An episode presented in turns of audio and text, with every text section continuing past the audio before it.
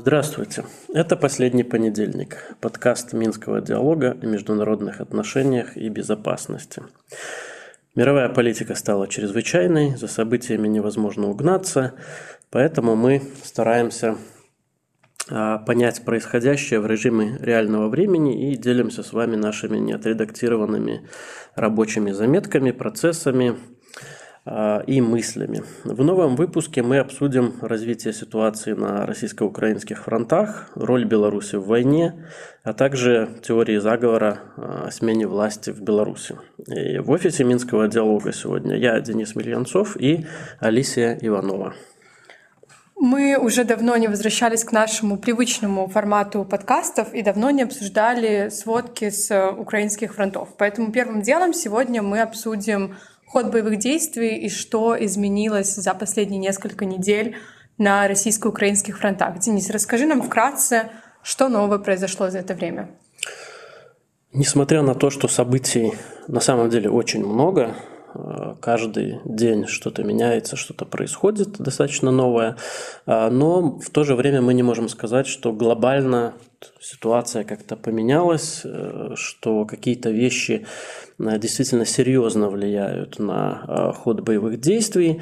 По-прежнему мы можем фиксировать ту самую тенденцию, которую мы фиксировали уже на протяжении двух месяцев в наших ежемесячных докладах точки над «У», а, а именно это тенденция к закреплению линии фронта, тенденция к э, длительной позиционной э, войне с такими незначительными лишь э, изменениями, скорее такими тактич, тактическими, нежели на оперативном уровне. Мы видим, что российские войска и частная военная компания Вагнер, они продолжают наступательные действия в районе Бахмута, но тем не менее вот на протяжении уже нескольких месяцев они не смогли взять этот населенный пункт, э, хотя вот э, на протяжении последних нескольких недель было захвачено несколько населенных пунктов, которые позволили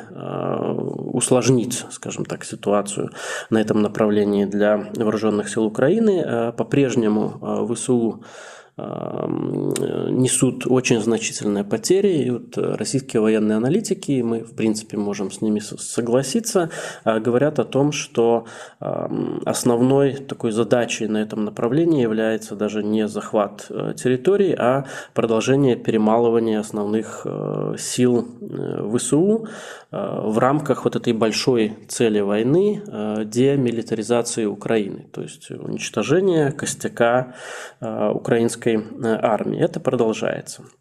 А из таких э, новых событий, которые могут повлиять на ход э, операции, это окончание обучения и слаживания мобилизованных вот в рамках этой частичной так называемой мобилизации в российских э, солдат, они поступают э, на линию соприкосновения, то есть это теоретически может поменять соотношение сил на отдельных участках фронта, но опять же того количества мобилизованных, э, которые были сейчас э, призваны, э, их недостаточно для проведения крупномасштабных наступательных операций и захвата больших и контроля этих территорий. Поэтому можно сказать, что Россия уравнивает, скажем так, достигает паритета а, на линии соприкосновения, потому что последние месяцы а, после нескольких волн а, украинской мобилизации россияне находились там в меньшинстве, но опять же подчеркну, повторюсь, что сил для больших наступательных операций у России сейчас нет. Угу. Давай еще обсудим зимнюю военную кампанию. Очень много СМИ обращают внимание на то, что начинается зима, отопления не хватает, перебой с электричеством, то есть гражданское население Украины сильно страдает из-за этого, и на первый взгляд зима может как раз-таки переломить ход войны и дать России большое преимущество за счет э, погодных условий прежде всего. Так ли это и вообще чего можно ожидать от зимней военной кампании России? А, дело в том, что пока нет единства мнений вот в экспертной среде, будет ли действительно полномасштабная военная кампания, потому что ряд западных э, исследователей, исследовательских центров, э, разведки, э, они довольно противоречивые выдают мнения, данные. Одна логика говорит э, о том, что Россия и Украина заинтересованы в определенной паузе с тем, чтобы э, переждать э, вот эти нехорошие погодные условия для ведения боевых действий, с тем, чтобы перегруппировать свои силы, переформатировать свои соединения и так далее, подготовиться к весенней кампании.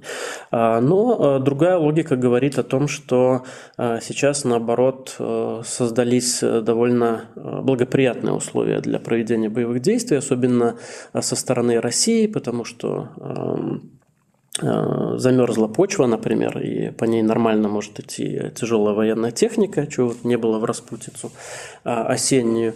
Э, опять же, ушла эта так называемая зеленка, то есть если раньше э, мобильные украинские Э, группы, они прикрывались лесопосадками, то сейчас э, зеленых э, листьев уже нет, соответственно, их гораздо легче обнаружить.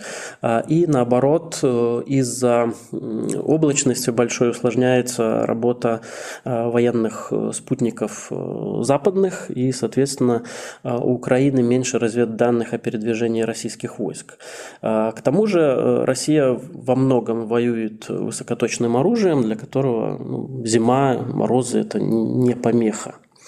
А, поэтому вполне вероятно, я вполне допускаю, что э, да, и опять же тот аргумент, который я уже говорил, это поступление пополнения э, российские вооруженные силы на линии соприкосновения, они позволяют России более активно э, вести боевые действия. И я склоняюсь к тому мнению, что э, зимняя кампания со стороны российских вооруженных сил, она все-таки будет иметь место. Угу. И как на эти события будут реагировать страны Запада? Ведь если мы в прошлых выпусках еще могли говорить о каком-то выгорании Запада в плане поддержки Украины, то сейчас наступает зима, сложный период, и вот как ты сказал, для России это некоторые преимущества в военном плане принесет. Можем ли мы ожидать, что Запад снова мобилизируется и будет помогать Украине еще больше в эти сложные времена? А пока мы можем констатировать, что э, западная помощь и военная, и финансовая, моральная, она не прекращается, она находится примерно на том же самом уровне. Э, есть некоторые нюансы. Э, европейская военная помощь, она, конечно, такая более ограниченная, чем американская, и про это мы уже тоже много раз говорили, о разных целях и задачах Вашингтона и европейских столиц в этой войне. Эм, более выражена, конечно, и э, более существенная это помощь Соединенных Штатов. Э, ну и, соответственно, они несут меньше рисков от этой войны. Э, Европейский Союз и отдельные европейские страны, конечно, несут больше рисков. И постоянно звучат, и они все сильнее звучат голоса скептиков, которые говорят пока не о том, чтобы э, помощь для Украины как-то приостановить, либо принудить Украину к переговорам. А пока э, то, что мы слышим, это все больше заявление о том, что эту помощь нужно как-то структурировать нужно ввести какие-то потолки, э, нужно как-то э, более критически к этому подходить, к контролю э, финансовых, финансовой помощи, в частности, и так далее. А, но пока, опять же, тут нужно четко понимать, что речь не идет о том, что Запад как-то сворачивает либо ограничивает свою военную помощь. Опять же, мы видим, что продолжается довольно активная милитаризация региона со стороны именно э, стран НАТО, усиливается военное присутствие, э, увеличивается количество боевых вылетов западной авиации, разведывательная в основном авиация и вылеты. Усиливается дискуссия, опять же, передачи более значительного по силе и дальнобойности вооружения для э, Украины. Пока Соединенные Штаты вот отказываются э, давать дальнобойные системы и э, боевой авиации, но тем не менее все чаще такие дискуссии происходят. Вот, поэтому здесь, с одной стороны, да, военная помощь остается очень существенной, а с другой стороны, есть определенные голоса о том, что нужно как-то эту помощь ввести в какое-то русло. Угу. Ну вот, как ты правильно сказала, милитаризация региона набирает обороты, и белорусское руководство тоже на это, конечно, реагирует. На прошлой неделе два важных события произошло в Беларуси в этой связи.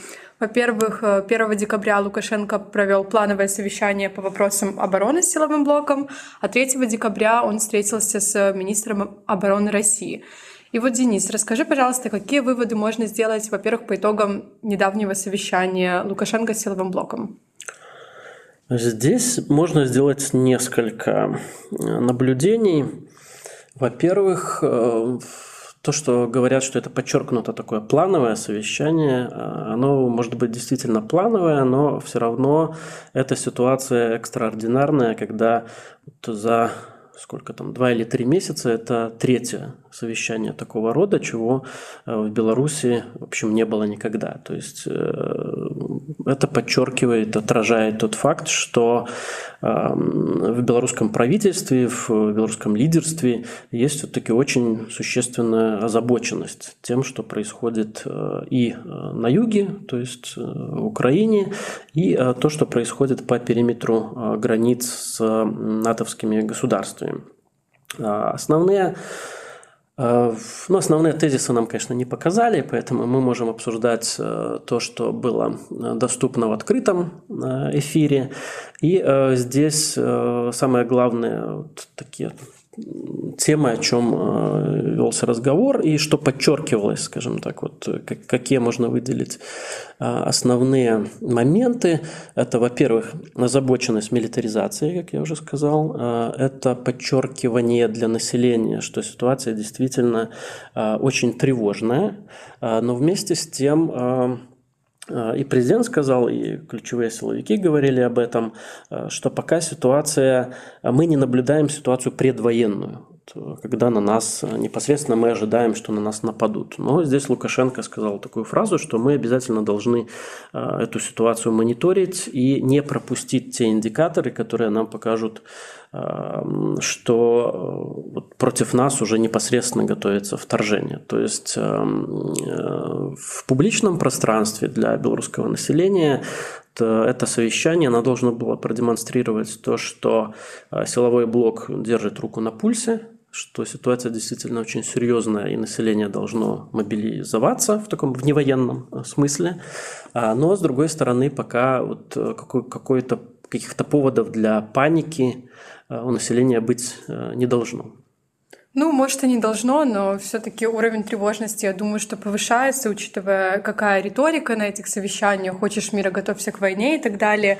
Ну и тут еще важный момент, вот, который я забыл сказать. Э, когда министр обороны Хренин комментировал это совещание, он подчеркнул э, несколько таких позиций, э, которые, э, в общем-то, не расходятся никак тематически содержательно с тем, что было сказано на самом совещании президентом, но тем не менее для тех, кто наблюдает за ситуацией, они довольно интересны. Во-первых, он сказал, что у Беларуси сохраняется принцип разумной достаточности в, планиров... военном планировании и в планировании развития вооруженных сил, это что означает? Это значит, что Беларусь э, не подключается к гонке вооружений, а то, что у нас не будет увеличиваться э, увеличиваться военные расходы существенным образом, как это происходит в соседних странах. И э, это дословное повторение принципа, э, который у нас реализуется уже много лет, и который реализовывался у нас даже в самые такие мирные времена э, и в ходе, там, в разгар диалога с Западом, в 15-20 годах. Э, то есть э, это вот подчеркивание того, что та гонка вооружений, которая сейчас началась и в странах НАТО, то есть на Западе и в самой России, она Беларусь не должна затрагивать. Белорусская экономика, в общем, этого выдер... может и не выдержать, не пережить. Поэтому Беларусь как бы исключает себя из этой тематики милитаризации и, в принципе, этого военного дискурса. И второй момент, что белорусские вооруженные силы белорусское военное строительство исходит из того положения и оценки, что нам нужно будет готовиться к обороне своими силами. Здесь тоже очень интересный тезис, потому что многие месяцы подчеркивалось, что Россия наш э, главный союзник, у нас есть гарантия безопасности от России, если что, э, Россия придет э, нам на помощь, как мы приходим тоже на помощь России, закрывая ее этот западный фланг. И тезис вот о своих силах, что в случае какой-то агрессии мы должны будем добиваться своими силами, он интересен. А, он говорит о том, что а, Российская Федерация уже как бы э, не оценивается как э, та волшебная палочка, которая нам поможет э, в любой ситуации. И здесь, видимо, играет роль тоже оценка того, каким образом Россия проявила себя в этой специальной военной операции, то есть те недостатки, недостатки э, и те, даже можно сказать, э, такие поражения Российской Федерации, которые не могут не быть заметными для э, белорусских военных стратегов и людей, которые занимаются военным планированием. Поэтому вот этот бы тезис я так отметил как довольно значимый и интересный. Угу. А какой тогда политический месседж в себе несет недавняя встреча Лукашенко и Шойгу? А, возможно, возможно, эм, это демонстрация этой встречи, вот как она была показана а, и Пулом Первого, и, в общем, в СМИ белорусских, это некоторая такая компенсация того, что было сказано, в том числе и министром Хрениным. Это демонстрация того, что а, Россия, Беларусь остается верной своему союзническому долгу. То, что у нас э, такая довольно Э, продуктивная, активная и регулярная коммуникация с российским военным ведомством, э, демонстрация того, что у нас э, довольно активно проходит совместная, ну, в том числе вот тренировки этих мобилизованных российских военных здесь на нашей территории, что какая подоплека самого визита, да, если мы абстрагируемся от того, как это было продемонстрировано в публичном поле, то здесь несколько несколько моментов можно отметить. Во-первых, э, э, было объявлено о том, что был подписан э, протокол во время визита Шойгу о внесении изменений в соглашение о совместном обеспечении региональной безопасности в военной сфере. А, то есть эм, каким-то образом те договоренности, которые были достигнуты, э, я подчеркну, что это соглашение было принято еще в 1997 году, и оно является основой для деятельности региональной группировки войск. А, этот документ, он такой максимально общий, то есть он не детализирует, каким образом это взаимодействие и э, обеспечение вот этой самой э, региональной безопасности в военной сфере должно практиковать, но э, тем не менее вот центральная часть этого документа он посвящен как раз этой региональной группировке войск, как она должна финансироваться, как она должна обеспечиваться, как должны взаимодействовать государственные органы обеих стран при развертывание, активизация этой региональной группировки войск. А, то есть логично предположить, что а, вероятно, появляются какие-то новые аспекты, которые не были описаны этим соглашением. Возможно, речь идет о каких-то дополнительных военных объектах, может быть, даже военных базах. Возможно, речь идет о изменении принципа финансирования Э, региональной группи, группировки войск и отдельных ее частей, э, потому что э, документом предусмотрено боевое финансирование. Возможно, здесь Россия возьмет на себя большую роль, более значимую роль. Возможно, речь идет о действиях российских войск на белорусской территории. То есть мы это сказать, сказать не можем, потому что этот документ не публичный, но тем не менее вот, интересно а, а, то, что эм, э, это было продемонстрировано, что сам этот документ, он, э, он изменяется, это значит, что, э, скорее всего, роль российского компонента здесь усиливается на территории Беларуси.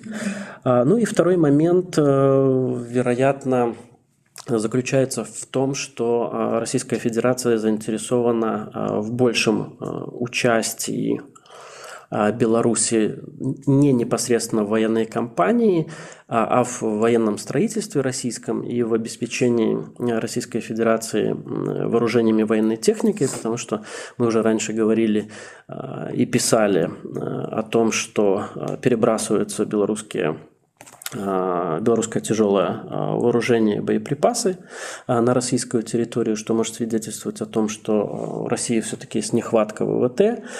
Белорусские военные заводы также задействованы в по полной э, в интересах э, российской оборонки, поэтому вполне возможно, что Россия заинтересована в еще большем э, сотрудничестве в сфере ВПК. И в связи с этим этот визит и проходил. Он, конечно, вызывает многие конспирологические разные версии о том, что здесь уже чуть ли не объединение происходит двух армий, и белорусская армия подпадет под полный контроль Э, российского Минобороны, но здесь вполне вероятно, исходя из сложившейся ситуации, совершенно обратная картина, э, когда все больше усиливается зависимость Российской Федерации от Беларуси, от белорусского ВПК. Я напомню, что э, в некоторых отраслях имеется критическая зависимость России от Беларуси, например, это Минский завод колесных тягачей. На шасси белорусских стоит огромное количество э, стратегического российского вооружения, э, поэтому здесь э, заменить Беларусь неким для России. А опять же, в сфере электроники, компонентов, микросхем. Здесь Беларусь э, начинает играть все большую и большую э, роль для Российской Федерации. И так во многих э, сферах, в том числе промышленности, а не только ВПК. Поэтому здесь нельзя недооценивать вот этот фактор усиливающейся значимости Беларуси. Угу. Спасибо, Денис. Я предлагаю к последнему нашему блоку перейти, к конспирологическому блоку. В последнее время мы в СМИ и социальных сетях видели много различных теорий о том, что Кремль готовит для Беларуси нового президента и постарается сделать так, чтобы Лукашенко на этом посту больше не находился. А, я, честно говоря, даже не знаю, как это комментировать. Денис, расскажи, пожалуйста, почему, на твой взгляд, такие предположения общественность начала выдвигать именно сейчас — и есть ли у этих теорий хоть какое-то рациональное обоснование? Э, дело в том, что э, такие теории заговора – это вещь очень популярная. Э, люди их очень любят. В целом люди любят пугаться, но с другой стороны любят находить какие-то высшие связи между, казалось бы, не совсем связанными событиями и искать в этом какой-то злой умысел. А, во-вторых, эм, нужно помнить, что это не что-то совершенно новое, а такое даже вот в белорусском политическом дискурсе, потому что э, такие темы, они возникают время от времени, особенно обостряются они а, в связи с там, определенными событиями, например, крупными военными учениями, как это было во время учений 2017 года, когда вообще там многие белорусские и западные эксперты говорили о том, что под гидой учений а, Россия готовится захватить полностью Беларусь и аннексировать, несмотря на то, что ну, тогда уж каких-то таких э, значимых причин для этого не было. Вот сейчас опять появилась информация, и вот то, о чем ты говоришь, э, это в основном связано с эм, статьей, которая была опубликована на сайте э, такого института имени Роберта Лэнсинга. Это американский исследовательский э, центр.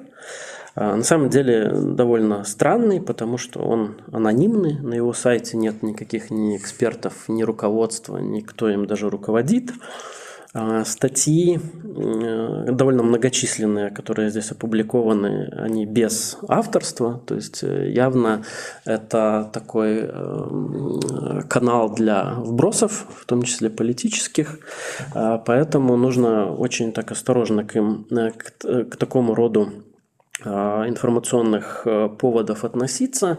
А, ну и вот и в рамках этой статьи было сказано основной такой посыл, что российское военное руководство готовится ликвидировать э, белорусского президента с тем, чтобы подчинить, поставить Беларусь под полный свой контроль, и в том числе под полную управляемость э, ее вооруженные силы. И вторая новость, которая тоже связана вот с этим вбросом, Э, это заявление расследователя э, такого расследовательского центра Биллингкэт Христа Грозева о том, что э, Ему показалась странным внезапная смерть министра иностранных дел Беларуси Владимира Макея. Несколько там каких-то неназванных им совпадений он отметил, поэтому Биллингкэт приступит к расследованию вот этого Э, этой смерти. И э, здесь э, явно вот эти два информационных повода, которые довольно близко друг от друга находятся хронологически, они вполне вероятно связаны. Здесь, ну, если искать каких-то конспирологических да, версий в этих всех событиях, то здесь первое, что приходит на ум, это опять Э, такая информационная кампания, направленная э, на то, чтобы взаимное подозрение между Белоруссию и Россией э, сформировать э, и как-то вот ту тесную связку, которая возникла между двумя союзниками, немножко пошатнуть. И учитывая постоянные информационные вбросы со стороны украинских силовиков, касающиеся того, что Россия якобы готовит удары по белорусской территории с тем, чтобы потом их списать на украинские удары и втянуть таким образом Беларусь в войну. Вот здесь опять же такая есть определенная, а, усматривается одна а, информационная и политическая канва. А, с другой стороны, вот если это комментировать так, скажем, серьезно, то можно сказать, что наоборот сейчас Россия объективно заинтересована в том, чтобы Беларусь была как можно более стабильным государством по нескольким причинам. Я вот только основные э, назову, чтобы не затягивать э, здесь время. Э, я про них уже немножко писал в своем телеграм-канале. Во-первых, Беларусь остается единственным союзником Российской Федерации, военным. И э, здесь для России э, политический аспект демонстрации такого союзничества, он намного более важен, чем э, возможные потенциальные выигрыши от э, участия Беларуси в вооруженном конфликте на стороне э, Российской Федерации, потому что белорусские вооруженные силы на самом деле по своей численности и боеготовности они не играют сколь-нибудь существенную э, роль для Российской Федерации, э, учитывая, опять же, мобилизацию, которая была проведена. Второй момент, я частично про него уже сказал, это рост значимости Беларуси для Российской Федерации в промышленном смысле и в военном военной промышленности. А, фактически Беларусь становится для России таким а, главным промышленным узлом, промышленной зоной, а, где расположены критические я тоже не побоюсь этого слова, для России промышленные предприятия, которые очень значимы. Опять же, дестабилизация Беларуси повлечет за собой при ликвидации белорусского руководства можно сказать, что там, с огромной долей а, уверенности, что территория будет дестабилизирована и здесь начнется беспорядок а, и политический, и экономический, а, России нужно будет этот беспорядок как-то купировать и контролировать. Это значит, что здесь нужно будет держать и больше войск, нужно будет этот кризис каким-то образом, грубо говоря, разруливать. И вот в данной конкретной ситуации России это меньше всего всего нужно. А, ну и самый главный вопрос, который вот всегда у меня возникал в рамках таких э, теорий э, заговора, начиная еще с тех прежних лет довоенных и до санкционных, это вопрос «зачем?», а, на который никто не ответил на самом деле, потому что э, на сегодняшний день наверное, очевидно для всех, что Беларусь и ранее и тем более сейчас она обеспечивает российские интересы здесь на своей территории в, военной, в военном смысле, в политическом, в экономическом, и никакой нужды Эм, проводить э, такие жесткие операции э, с политическим переустройством страны ну, для России нет. Здесь скорее, наоборот, гораздо большее количество рисков э, во всех сферах, чем каких-то возможных выходов, выгод для, для России от дестабилизации Беларуси. Спасибо, Денис. Мне кажется, нам удалось развеять спекуляции и сомнения вокруг этой темы. Спасибо большое дорогим слушателям за ваше внимание. Мы напоминаем, что наш подкаст можно слушать на любых удобных вам платформах, а также на нашем YouTube-канале. Подписывайтесь, ставьте колокольчики, задавайте ваши вопросы и оставляйте комментарии. До новых встреч!